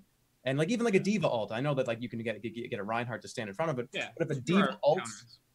I mean yeah, but if, if a D.Va ults on top of your turret, you have to leave. And it's gonna get destroyed. You have to leave. It's like a sentry buster from Mann versus Machine. You can't pick up your sentry. It's like that sucks. I like playing That's true. Torbjorn. It's just it's, you see these things happen, and you're just like, what am I supposed to do right now? Just lose? yeah. Well, at the same time with Bastion, and like, we're getting into some character talk, which is good too, because you know we want to talk about characters each and every week, uh, also. Uh, but with with Bastion, uh, you know, it, it it it's hard to kill them, but at the same time, it's like you know, casuals are not going to play Widowmaker, right? I mean, they're just not very good at Widowmaker. They could try to play Widowmaker, but they're never going to be doing dealing as much damage. So, um, is it good to just have these kind of characters that are are you know that, that are just made They- for casuals? They Like, are a lot okay? of fun to play. I mean, is Like, it I'll give them that. Bastion is one of my favorite characters. I never play him because he'll Really? die. My, my son plays but Bastion. I He love Bastion. He a freaking lot loves lately. it. Yeah. dude. like hiding in a corner, getting a couple kills, and you move. You can make it work in a pub, but then I see why they want to rebalance them because then it's never going to work against uh, any like sort of organized game, which they want the game to be Yeah, it's a- organized. It's that, it's that yeah it's definitely that dream of having every single character viable. It's just um you know sometimes mean, like, sometimes it's very Lucio ult difficult. Almost all of them are, a tank. Yeah. except for the defensive Bastion. characters. That's right. That's true. Like all the tanks are viable. Uh, probably with Roadhog being the least viable, but they're all good. Uh, Yeah. All the DPS characters are good. Mhm. Uh, they're all that, uh, you know useful in their own scenarios. So I think they've done a great job balancing so far. It's really just the defensive class, which seems to be completely neglected by the competitive scene right now. Well, even the good ones, I, I would say Hanzo and Junkrat are the best of the defensive class. Junkrat, I think, does. Oh, pretty well. Junkrat's defensive, right? I, Yeah, Junkrat does well. Hanzo is just not going to do well until Widowmaker isn't as good. That's, I think, what it comes down to. Yeah. Yeah. I think that's I- that's I true. agree. Uh, I guess last question about Make his ult characters. Jesus. Yeah, the ult. Ult, God, the like, so not good. Dodge, unless you're like in a narrow hallway. Yeah, Yeah, true. He has his uses, and I think he's really good because you can scatter arrow with full. Scatter shots. Yeah, yeah. And the Zarya Dragon combo, we're just spacing people out with the Dragon is good, but he's still like. I don't know. We should cut this guy from the team and get a good Widowmaker. Yeah, yeah. Right. There's a lot of them. Right. All right. The big question: Any OP characters right now? I want to talk about Widowmaker a little bit. They just nerfed her. They just Yeah, nerfed I- Widowmaker. Not enough. Good man. Yeah. I mean, the, okay, the competitive community is has a pretty clear consensus about the most OP character, and that is Mercy. Uh, Mercy, yes. because of her ability to damage boost Widowmaker, it's actually a key part of it. Like that's kind of the combo Widowmaker Yeah. Mercy. Yeah. But her revive, it's more or less a way to negate like someone one team can drop three ults, get Mhm. like five kills, and the Mercy maybe just spawned is coming out of spawn, casts her ult, and it basically negates I- all those. Yeah. So that's that's people's biggest issue right I now. I truly hate Mercy. Like I, I have gone off before. I want her ult to have like a complete ground up redesign. Wow. I'm not happy with I mean, there's a lot of ways you could redesign Yeah, it. It you could, could- be only people you can see in line of sight. I mean, even if it it wasn't a revives at resurrect, I'd be happy. A line of sight would be great. I mean, that that's not a Yeah. total redesign. That's just more of a modification, right? Like, What if it still did the same thing, but like 30% HP. That Yeah. would be, Yeah, That would be that fine would also too. work. That would Yeah. absolutely be fine too. Yeah. And then they respawn with 30% HP, and you're able to build ult off their missing health and do it again. In, in Oh, about God. 20 seconds. It's just instant replay again. I mean, I don't know sure that Do is, is the answer because then there's Yeah. no point to to her. I, I think Her a ult. huge part of it is she builds ult way too fast. It's too Yeah. easy to get it for her. She doesn't die. Killing her is a detriment to the team. If you go for her first, you might want to stop her from resurrecting people, but then she respawns and can do it from the spawn room. Yeah, It agreed. should Like, probably be a- I, I, it I be gave her range. ult because I killed her. I don't think she should gain ult from taking damage. Okay, well, th- there's a question about just the Oh. the ult power, right? Or power powering up to ult. When you die, should you take a penalty, or should should there be some subtraction to that so that you don't you're just not literally. I mean, because the only penalty you have is switching characters. You can't switch characters, you know, because it just starts over Mm. if you switch characters. But should there be a, a negative when you li- when you die when it comes to that? I, I don't. I think only the negative would affect someone like Mercy who can do it literally from spawn. Because if Pharah, if you lost 10, 15 percent of your ult when you died, you fire one rocket, two rockets, then you ult. I- I don't think it stops anyone in their tracks as much as it would stop Hmm. spawn room Mercy. Okay. Do you guys just globally think that? Um, do you think globally that all ults should be slower to charge? I actually agree do. with that as I do well. too. I completely do. I do too. I think we're. I think at, at this point, like I was playing some pubs last night, and we were trying to we were trying to stop a team. Uh, I was on defense, and we kept having these amazing like combos of ults and killing them all. And then their Mercy would ult, and then their their Lucio would ult, and like every single time there was a new wave, Yes. there was a new wave of ults. Like It's too much. I think uh, just uh, it's not like a big issue, but I would definitely maybe turn it down like twenty percent, twenty five percent. Like just make it so you need twenty five percent more, yeah, yeah. mil- or more meter or whatever. There, you'll see often. There's even a couple fights where you're all fighting for last. Like you'll get on the point. You'll throw down Mei's ultimate, uh, which they did nerf this recently, where you can't build ult while it's out. But you throw down Mei's ultimate, freeze everyone. You kill everyone. They're still pushing. Like you haven't stopped fighting anyone, and you ult a second time. It just keeps going and going. Yeah, and I mean th- those moments, especially in other games that we've seen, like like MOBAs. I mean, those team battles where everybody uses their ult, that that's a special moment, right? And there's usually Yeah, like five, ten minutes between. I those also moments. don't even think people So- are good at building ults yet. Yeah. you know what I mean? Like Oh, you I don't think chaining them Mercies and are- stuff? Yeah, are yeah, used to like boosting off of a roadhog and like letting the roadhog take damage so that they can build ult. I, I don't see too much of that. Right. So people are only going to learn how to do it even quicker. Yeah, just abuse what what's there right now. And Mhm. and again, I don't think there should ever be a downside to killing someone. Like when killing someone gives them an ultimate and they can just Yeah. Like there are times in this game where you shouldn't be fighting at all and just like waiting in a corner or something. You- you brought up like League of Legends and like MOBAs in general. They're usually on a timer, right? So Yeah. how long Yep. is like a typical right. ult timer? Mm, 20 seconds? seconds, 120 Yeah, like seconds, like 80 minutes. seconds. Yeah. something So- like that. In reality, if you're talking about two potential minutes before you can do your ultimate in Overwatch, you can build ultimate. You can get like two or three ultimates off in two minutes if you're really good. I've been in games with people that are playing McCree, people that Yeah. are playing Hanzo, and they're Especially when, ulting every 30 seconds. yeah. if you're damage boosted and you're getting more damage from the boost and you're getting more ultimate and like through the course of one fight like 20 seconds you can build an ult That's crazy. and I don't. Yeah. It just it feels like it's an ultimate should be special. It shouldn't be a thing you do like once a game, but yeah. I don't think you should be able to get like two or three ults off in less than two minutes. It just feels like what do you like think way- about like diminishing returns on ultimate game like as the match goes on it gets harder and i think that would also Hmm. stop some overtime events Mm, I don't love that actually. Yeah, I mean, I uh, I don't know. I feel like maybe the reverse. Oh, Because then like no no no no no no no no not the reverse. Like that would be, yeah, give that me would be build even- quick, quick yeah. early. Like well wouldn't that that cause you to choose when is a good time to actually coordinate it not want to waste it because the next one will take longer and like, like what i was talking about earlier stopping overtimes I. I think that's it's not conceptually that bad, but I think that's definitely hard to understand, especially fr if we're talking about from a viewership standpoint and things Hey, like that. hey, we're, oh my hey, we're just God. discussing it buddy Man. Hey, It's we're like, oh, he's on around- his we're just throwing fifth ultimate now, and you know his fifth ultimate is a lot weaker than this guy's actual third ultimate, and oh man, that, that would be kind of crazy from an accessibility standpoint. hey all i know is press q Press Q, exactly right. you have it press it I I changed that. I changed that I mean- button. Damn it! Like I can. I, I was terrible at pressing Q. So, uh, They're Definitely. totally different. Like obviously MOBAs, uh, that's a totally different genre. You're building your, your you need two minutes is a, is a good amount of time, but Ultimate's the name Ultimate, right? In in its own name Yeah. is your ultimate ability. oh. It shouldn't feel like They something that's the on like a 30 second cooldown. You know what Yeah, I mean? yeah, Like I'll just do another one. That was a pretty good ultimate. That was my ultimate move.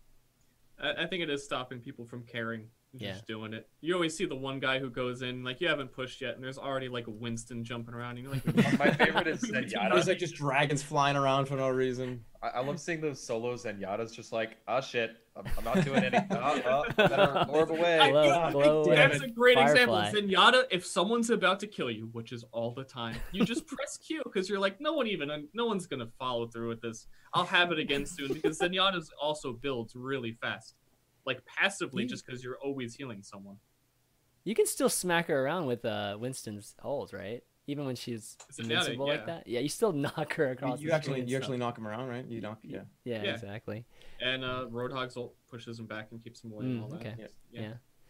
All right. Well, why don't we take some questions from you guys, the the viewers here, and lots of tweets actually. So I'm gonna pull from Twitter here. Actually, let me pull up the Reddit thread too. If you guys can maybe take a look at the Reddit thread, I'll I'll look through the Twitter ones first.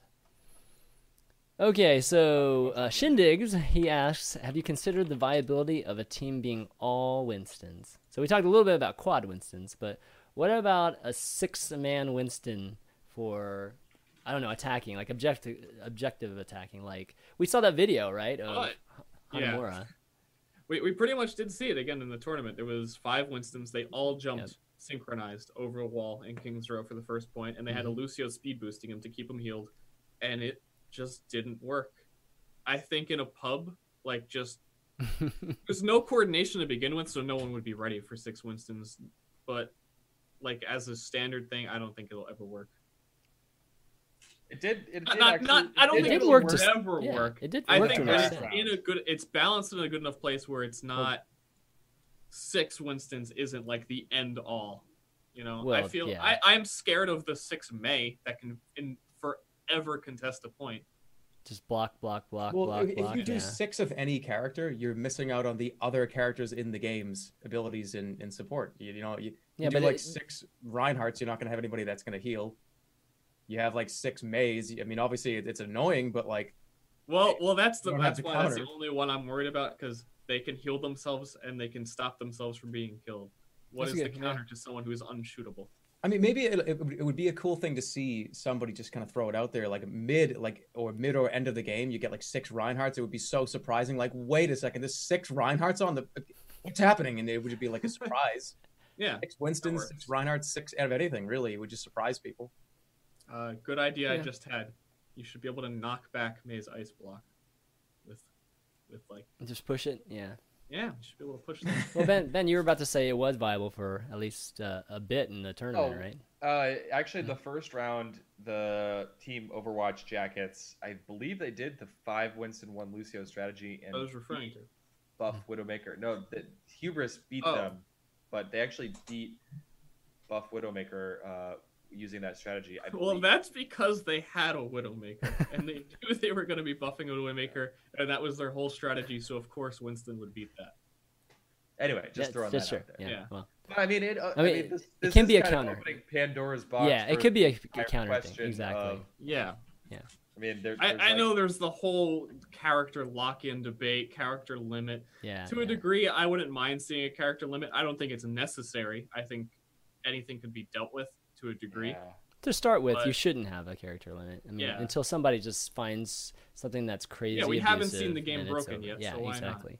I have a good feeling this is going to be a contentious issue because I've seen a lot of Reddit threads and a lot of people talking about it, which seems kind of weird because it's not like any of the teams are really running multiple of one character anyway. We've only started to see that very recently with multiple D.Vas. Mhm. And even then, it, I mean, it, it's not like OP, it's not like crazy OP or anything. So I'm honestly ambivalent about it. I could go either ways. Like if, if we want to limit it to one character, uh, uh, one one of each per team, I would be totally fine with that. If we don't, I'd also be totally fine with Yeah. that. from a casting and viewing perspective, I mean, I think it makes it better to have variety. I mean, it makes it easier to cast, and it looks a little less goofy when you when you have when you don't have two Winstons on a team. Uh, Yeah. on the score screen. So Definitely I variety don't is, care. is- I actually is don't care best thing. either way. A lot of times, past having three of a character starts to get into the territory of this is not good anymore anyway. Yeah. Yeah. Okay, next question. Who is your favorite character? I guess for each one of us. Jeremy, why don't you start, man? I'll go last. My favorite character. Uh, it's changed a couple times. It really has. Like uh, It's the at first it was the game. Lucio. Yeah. Like he it was probably Lucio. Drop the beat, man. No, he I, I love Lucio. He's awesome. But I mean, then it was like Zenyatta. Hmm. His Zenyatta is still probably it. If it wasn't Zenyatta, it'd probably be. Oh, you poor soul. oh, yeah, he's the best. He's great. I Uh, love Zenyatta lately. squishy though. Yeah, dies really Yeah, easy. you do- you do Symmetra on your team. Yeah, but he's still fun. I, he's just everything about him. He's just fun to play. I like the passive kind of healer. Yeah, it's it's an interesting Mm. mechanic. Uh, if it wasn't either one of those two, if we're like talking about like a damage dealer or something, maybe I don't know. ah, maybe Winston. I love. Play, I like playing That's Winston. mine, He's not a actually. damage dealer, but yeah, Mhm. I would say Winston. Yeah, Winston's my favorite. Fish sticks. What's your favorite? I, you know, at, at first I had to say Pharah, like no brainer, uh, coming from Tribes and Quake. It's yeah. basically a mix of Tribes and Quake. Um, her rocket launcher is almost a direct rip of the rocket launcher from Quake 3. It feels, feels like it, it. it looks like it, sounds like it. Mhm. Um, lately, I've been enjoying Genji. Uh, his reflect is just so Oh, fun to use when you use it effectively. It's like ridiculously fun, and he's arguably the most mobile character in the game with his dash, his double jump, his wall wall climb, and, And uh, wall even, glitch. even some of the gl- the glitches are fun too. Um, but I also just just tried Reinhardt over the weekend, who's ridiculously fun. It feels like you're pl- almost if you're against a really good Reinhardt on the other side, it almost feels like you're playing like a, a chess Push, game. you're pushing each like other. You're just it's- pushing it's each other. a It's Charge. a game. It's like charge, is he charge. Yeah. It's like It's w- w- it's almost like rock paper scissors. Like, is he gonna charge? Is he gonna do the the whatever attack? Is he gonna just keep shielding? Like, well, usually it's whoever find- charges first whatever. loses. Actually. It's such a perfect way to describe it. Rock paper scissors. That's like the Yeah. perfect way to describe Reinhardt v Reinhardt. Yeah, pretty much. But it can be. Thanks, it- thanks, Jeremy. it can be so strategic watching Reinhardt versus Reinhardt too, because Yeah. you know it's like the, the the other team relies so heavily on the shield that you're just moving the shield just by you know charging them. You know, like that could be just the sole purpose. I I hate the Reinhardt on your team that has to drop his shield to press E, and then someone behind him gets headshot. Oh So, God, dude, yeah. Was, was the 150 damage worth it? Mercy's just building. It's building almost ult. never worth it. Like, exactly. It never is. But it's Never- so never fun to use do. E. It's, it's Never fun yeah, just to throw everyone the. does it anyway. Like even at the top level. Yeah, exactly. Because you know, it Ster- gets boring, and you're holding your shield up, you're walking around. I just want to like throw something at somebody. Ster, your favorite, your favorite character, Ster. My favorite, um, I from week to week, I end up picking a new one. Like I even said in the beginning that Symmetra was going to be a character that I hated.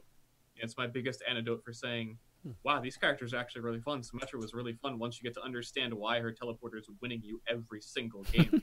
But I, I think for like the long haul, my favorite is gonna has continued to be Roadhog.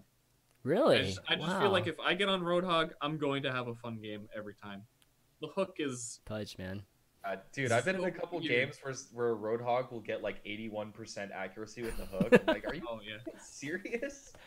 Roadhog I still don't know the range very every, well. Like pick, like pub, it's people like jump to like oh road like Roadhog is like overpowered when you see it, but like team coordination, it gets really hard to actually pull people. But it's also still fun when like in a, in a coordinated game, uh, Reinhardt drops his shield to throw his E inevitably, and you pull him and you just destroy him.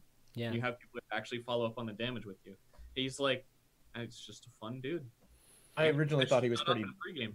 I thought he was like a really super overpowered character when we when we first started playing, but like he uh, without having any, any he like you said like tank wise, I think that Fishstix you said it, like he's probably one of the worst tanks at Yeah. the moment. You'd Mhm. probably say so. Like I remember initially, I was like, oh, he's so good. He's like the best tank in the game. He like can kill people. It's like not really. He's He not a just tank. has 600 health. Yeah, he's not really Not a a tank. Winston tank. Roadhog as well is like you can one shot Winston and it feels so good.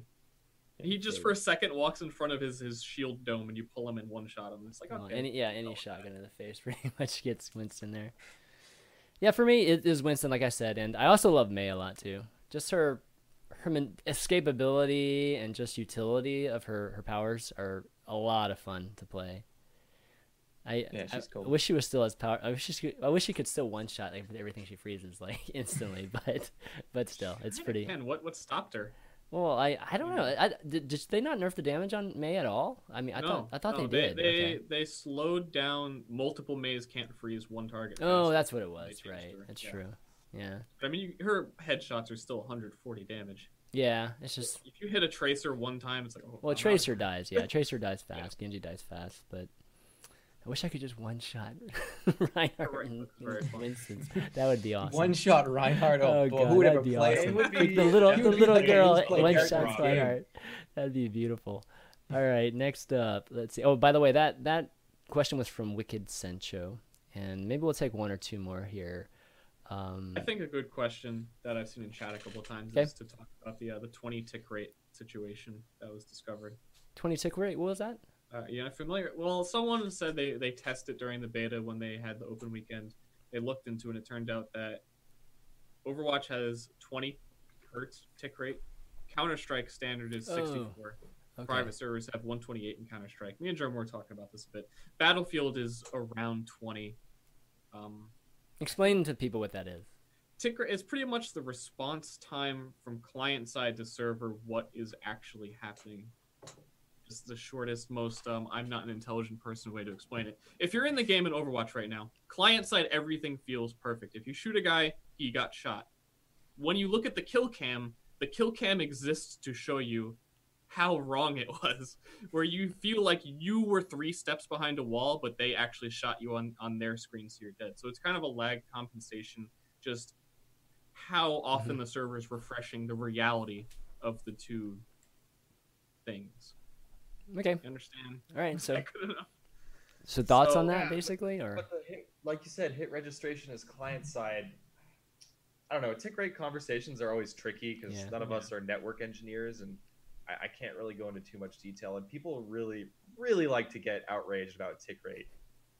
All I know is the game feels good, man. Like oh duh, yeah, feels good, and competitive. The competitive players, competitive FPS players, complain about everything. they complain about They everything. And so far, people are pretty positive about the game. Like I haven't heard people talk about registration being bad. I'm not gonna s- call. I'm not gonna call this as an issue. I'm not even gonna care about it until really we have more time in the game and and, and I- I think it is something smarter than me can look into it. I don't yeah. know. It, it is a beta. The servers have been crashing. I wouldn't say they're the best they're ever going to be. Like this is something that can only get better. But there have been a couple moments where I think after you play the game a little bit, you'll notice like I shouldn't have got killed by that. The other day I was taking it a bit more seriously during whatever tournament that was. I think I, the Was EU Was it the EU term or fish? Fishstix tournament. Oh, I- Fishstix tournament. Okay. a Reinhardt jumped, so I hooked him on Roadhog. He was in the air and hooked, and he hammered down. And I was so pissed off that, like, on my screen, there's no feasible way he should have stunned like four people on our team. But like, you can see in some moments that, like, on his uh, for him, you know, he got the hammer down out. And there's another good example on Roadhog where you hook a tracer in the middle of her teleport, and you didn't actually hook her. There's a lot of moments where it's noticeable, but it's not like the end of the world kind of situation, and I think it can only get better. It's but wait, yeah, that, that that's what I was gonna say is we we talked about it very briefly on your stream before we came over here, but Yeah. what are all these servers in California? Does anybody know that? Like where are where I- are I the have- servers right now? Where are they, the they beta have, servers? they have to be somewhere in California because I So- always have 90 ping. I've You know- never not had Yeah, 90 ping. I've had 90 ping the whole exactly. time So you, you- once the game is, they get more servers, they get more reliable servers, they get they get everything locked in. Yeah. Then we could probably have a too. Well, discussion. at, at least in NA, they're in, in California. we'll get they the have to have some EU servers too. Yeah. There's no way Yeah. they, they put the, just put have the California. pitchforks in in the cabinet until you like know, they're ready. Yeah, yeah. That's all I'm trying to say they're here. ready. They're They're ready. sharpened. No, please. They, don't- they've already taken. you. They've already taken them out a few times. All right, so I know they're they definitely exist. All right, fu- uh, fuck. I don't know. FCKTHST asks, "What do you guys think about Invoker in game? Will there be a Sunstrike hero, or and will it be good?" I don't play Dota. What is Yeah, this I'm on. game? Uh, Yeah. I'm on like a, like a Is, spellcaster. is that not the character that combines three different abilities to make different spells? Invoker. Chanman? I know? actually do not know. Okay, I, I have no, I have nothing. Invoker has like he has, None of us he play has his E, This, this is this is good. Yeah. this is good Depending on the order that you press Hey. those abilities, he creates like here's a meteor. It's kind of like magic or the the Oh, okay. wizarding gauntlet. Yeah. So Okay. I'm I'm pretty sure that's what it is. That kind of character would be pretty cool. I don't. My opinion is just Yeah, it's like the well, Cho'Gall any of new character of- would be cool yeah. because I don't think Anything. a character has let me down yet besides uh, Mercy. I would agree. Such a I'd say a- any Mercy. addition to the game is is good. Yeah. I think Yeah. any character addition, just because it's more it's more stuff to get excited about. It's more stuff to, to try to especially counter and play, and it, it's it's fun all around. I, I Es- more, add more stuff. especially things that don't mirror like TF2 Right. at all. You know what I mean? I think that's when it's gonna start. Uh, I you know, just, tho- those things are really really nice. sweet. Yeah. I That'd don't- like a, a, Symmetra like a, is like kind. Symmetra is kind of like a spellcaster because she creates hard light and it turns it into objects. Great She doesn't really use that in, in any part of her kit. Yeah. Yeah, Yeah, right, we're, we're true, that's talking her about like story. a wizard that like has like a like Yeah. a like a thunderstorm ability. Yeah, right? like a li- I mean, they have ninjas, they have cowboys. Where's the I freaking Gandalf. wizard? I want What's the wizard in in this damn game. and everybody in the thunderstorm that's like in a small area, their, their attack speed is reduced by forty percent. Increased by forty percent. Decreased. It's a You, you thunderstorm. make the enemy fight faster and they miss all their shots. Oh my And his, god. his ultimate Run out of his ammo ultimate fast. ability will be like lightning storm, Yeah. and he'll drop down like a lightning cloud. And so it's like, Fishstix. Fishstix. What, what type of character would you like to see? Honestly, I think Blizzard has struck gold with this whole concept of of bringing in the MOBA aspects. Uh, Mhm. you know, Yeah. copying ideas from different FPS. They're basically taking cues from every which way and every angle. I think it's amazing as far as I'm concerned, and I really, really, really hope that they add more than 21 characters with all kinds of crazy abilities. Like, I, I would love to see this game move even closer towards MOBAs. And Mhm. before you freak out, I know everyone in chat is going to be like, "Oh my god, he said MOBAs." It." Screws Um, I am. No, uh, I, I'd love to see as many characters as possible with as much variance. Like, I'd like to see more area of effect spells that do interesting things, uh, all, all that stuff. Heroes are the big part of the game right now. We're adding a new hero changes. It's I, I describe them like Hearthstone cards, where it, it changes the meta because there's a new one, not because you Well, that, rebalance. that, that doesn't always happen in Hearthstone. Yeah. but okay. I know, I know. Reno Jackson right now. Come on, Okay, Genji. yeah, yeah, yeah, yeah, okay. And everyone's All playing right. Genji now. But like, I, I was kind of disappointed to hear that the what you see is what you get. Twenty one heroes. I thought they were gonna. I didn't care if they went free to play. It's a but I- beta, guys. I- I, mean, I know, Come I- on. It's like I think they they're, had. They're getting unfair.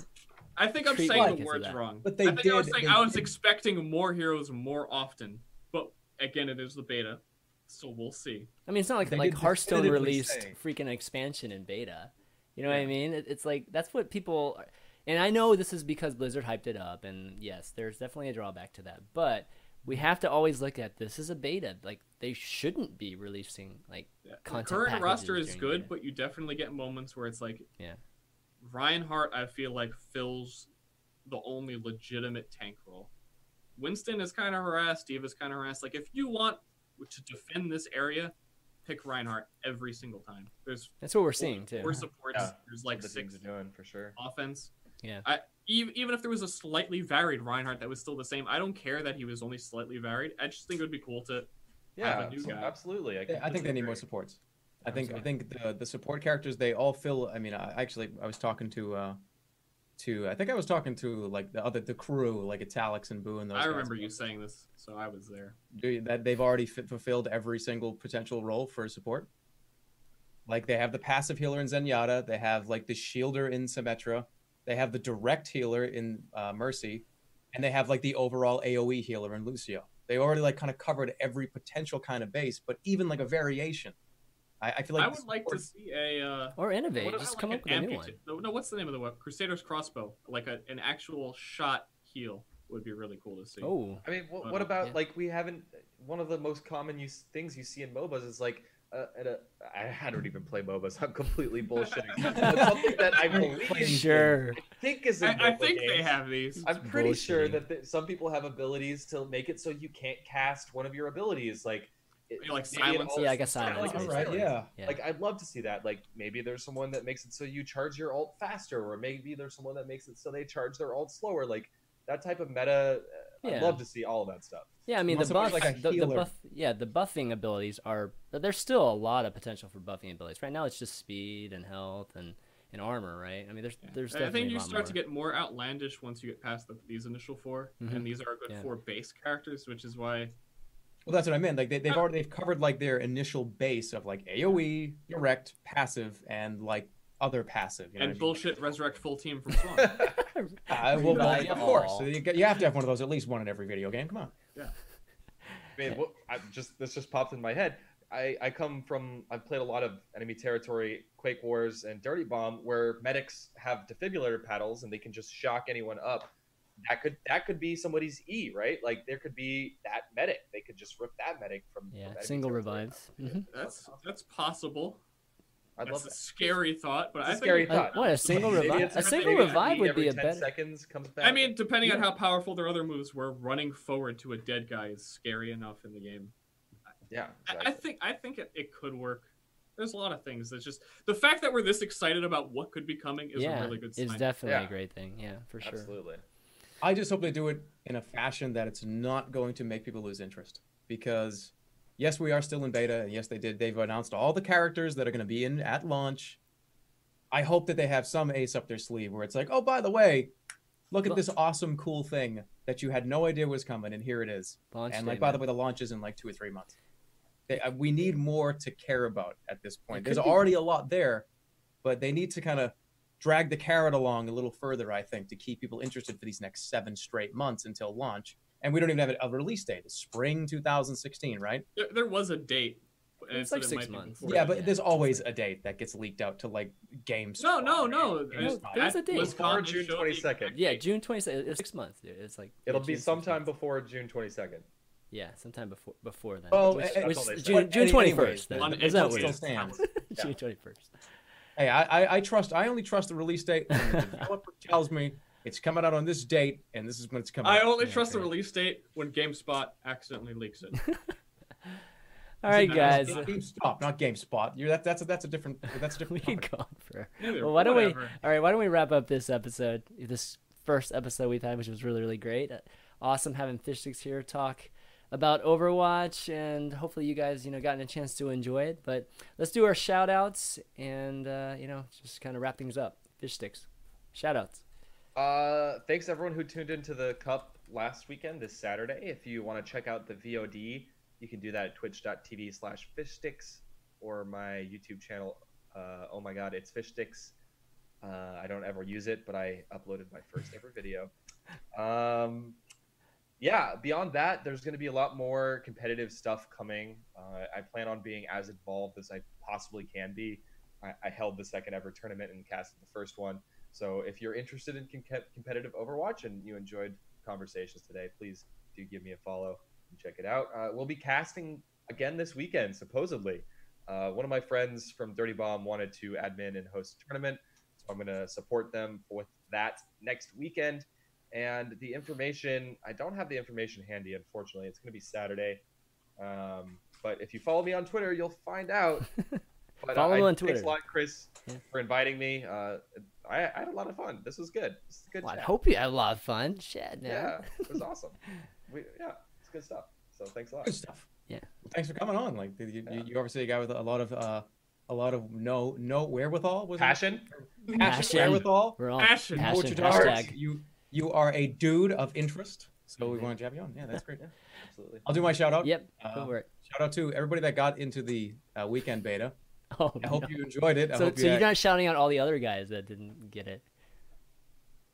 Well, I mean, uh, look. Let, No let's, one let's cares it this about way. those people. It'll happen. It's gonna. It's gonna. They didn't happen. even play the Oh game. my I'm gonna, I'm gonna. I'm gonna address the audience Okay. directly. All right. All right. My bad. I shouldn't interrupt you. All right. c- Continue. Continue.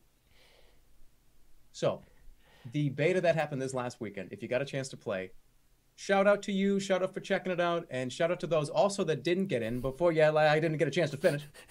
Uh, and those of those, no, really though, those of you that like haven't had a chance to play, that are this passionate still about the game and care this much, you have a lot to look forward to. So seriously, like, it's crazy to see that there are people that are still so amped up and ready to play this game, and and all they've been able to do is watch footage. And it, you shout out to those people that are still this dedicated. You guys are awesome, and you're the reason why the community will continue to grow. Like Yeah, you are the community. So Mhm.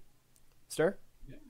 I, I, I say shout out to, to those people, but particularly the people watching right now, because Yep. it's a small community with a, even fewer people that have actually gotten to play the game. So if you just, I just appreciate anyone who showed up. I'm doing this show here because I, I love the game. So I'm glad there are other people that I can actually share this with right now that are excited for everything that's happening and that actually are interested in mm-hmm. what's going on with Overwatch. So Absolutely. shout, shout out to you viewers. You're all cool Yeah. people. Yeah, and I'll round things out. Yep, same thing. Shout out to all of you viewers that are watching, and I just kind of continuing on Ster's note that you know starting communities, which you know I've been a part of, at least say with the Hearthstone community, really starting right from the beta is is a wonderful time. Actually, it, it's great when you when you have people very very passionate about a game, and we're you know all trying to build up a community. Um, it, it's it's something that you know people don't always, get to see because you only see in the beginning. And so seeing guys like Ben, you know, Fishstix here doing, you know, his his events and guys like Joshy and you know even ESL and those guys, you know, really just trying to create this community and and, and facilitate it and help it grow is, is awesome. And that's kind of what you know we're trying to do here with the show too. Is from a content standpoint, you know, trying to give you guys uh, just a cool hour and a half, two hours each and every week where you can come and chill out with us and uh, enjoy some discussion. But big thanks to the three of you guys, Fish Sticks, Jerma, Ster, for doing the the show with me, and uh, you know hopefully Ster and Jerma will, will be able to do this each and every week for you guys. The vods for the show will be on YouTube.com/slash ChanManV. The vods for all my shows are there, so if you're ever interested in the other ones, you'll, you'll find them there. And audios will be available. They're not they're not quite ready like my other shows, to, so they won't be there tomorrow, but they will be there uh, in in a day, a couple days once uh, Apple says okay and Stitcher says okay. But it'll be on iTunes. It'll be on. Uh, there'll be a feed burner, and Sti- you can find it on Stitcher too if, if you have that app. And then uh, lastly, uh, just I guess follow the channel if you if you enjoy the show. Just follow the channel, and then you'll just get notified each and every uh, Monday. You know, whenever we do this. This time might move Same around a bit. Oh, really? I don't know, was gonna m- say maybe. Same time. May, not, we haven't discussed exactly like this being the set time each and every week, but um, I think Monday is a pretty good day for us. So it'll definitely be somewhere there. De- follow us all on Twitter, of course, and we'll iron it out. yeah, well, definitely iron out. Uh, what- What's our tw- so at ChanManV at God Ni- Nish N I I C H T S or whatever or Nietzsche Yeah. whatever it is Nietzsche whatever it is at Jerma J Jerma Nine what is eight it? five. nine what German nine eight five. nine nine five yeah Jerma nine nine Nine five eight five. oh nine eight five nine eight five I have numbers. I'm sorry. I have I should- numbers. I should have just put our Twitter on here next time, but then Yeah, nobody yeah. would know who Ster was. I don't write because it. Don't, that you don't, don't follow name. me. Let me address the audience. Don't- Don't follow me because I don't. I write dumb shit. I write like I, once. I don't know where I'm going. Oh Don't. God, follow. this is like the Don't fo- anti don't follow me. This is a total I don't know where I'm anti shout out, man. But anyways, It's an anti shut off for me. that's gonna be it for the. oh, you didn't call out my Twitter. Well, Oh, did I? No, oh, but you you already did. us? At Fishstix. I thought you already did your Twitter. I no, I know. yeah, it's, I'm it's just- at I'm Fish just Sticks kidding, too. dude. I'm It's just at kidding. Fishstix too. All right, that's gonna wrap up episode one, pilot episode of the overview. Hope you guys enjoyed it. And for Fish Sticks, Jerma, Ster, and ChanManV, we'll see you next time. Later. Take it easy, guys.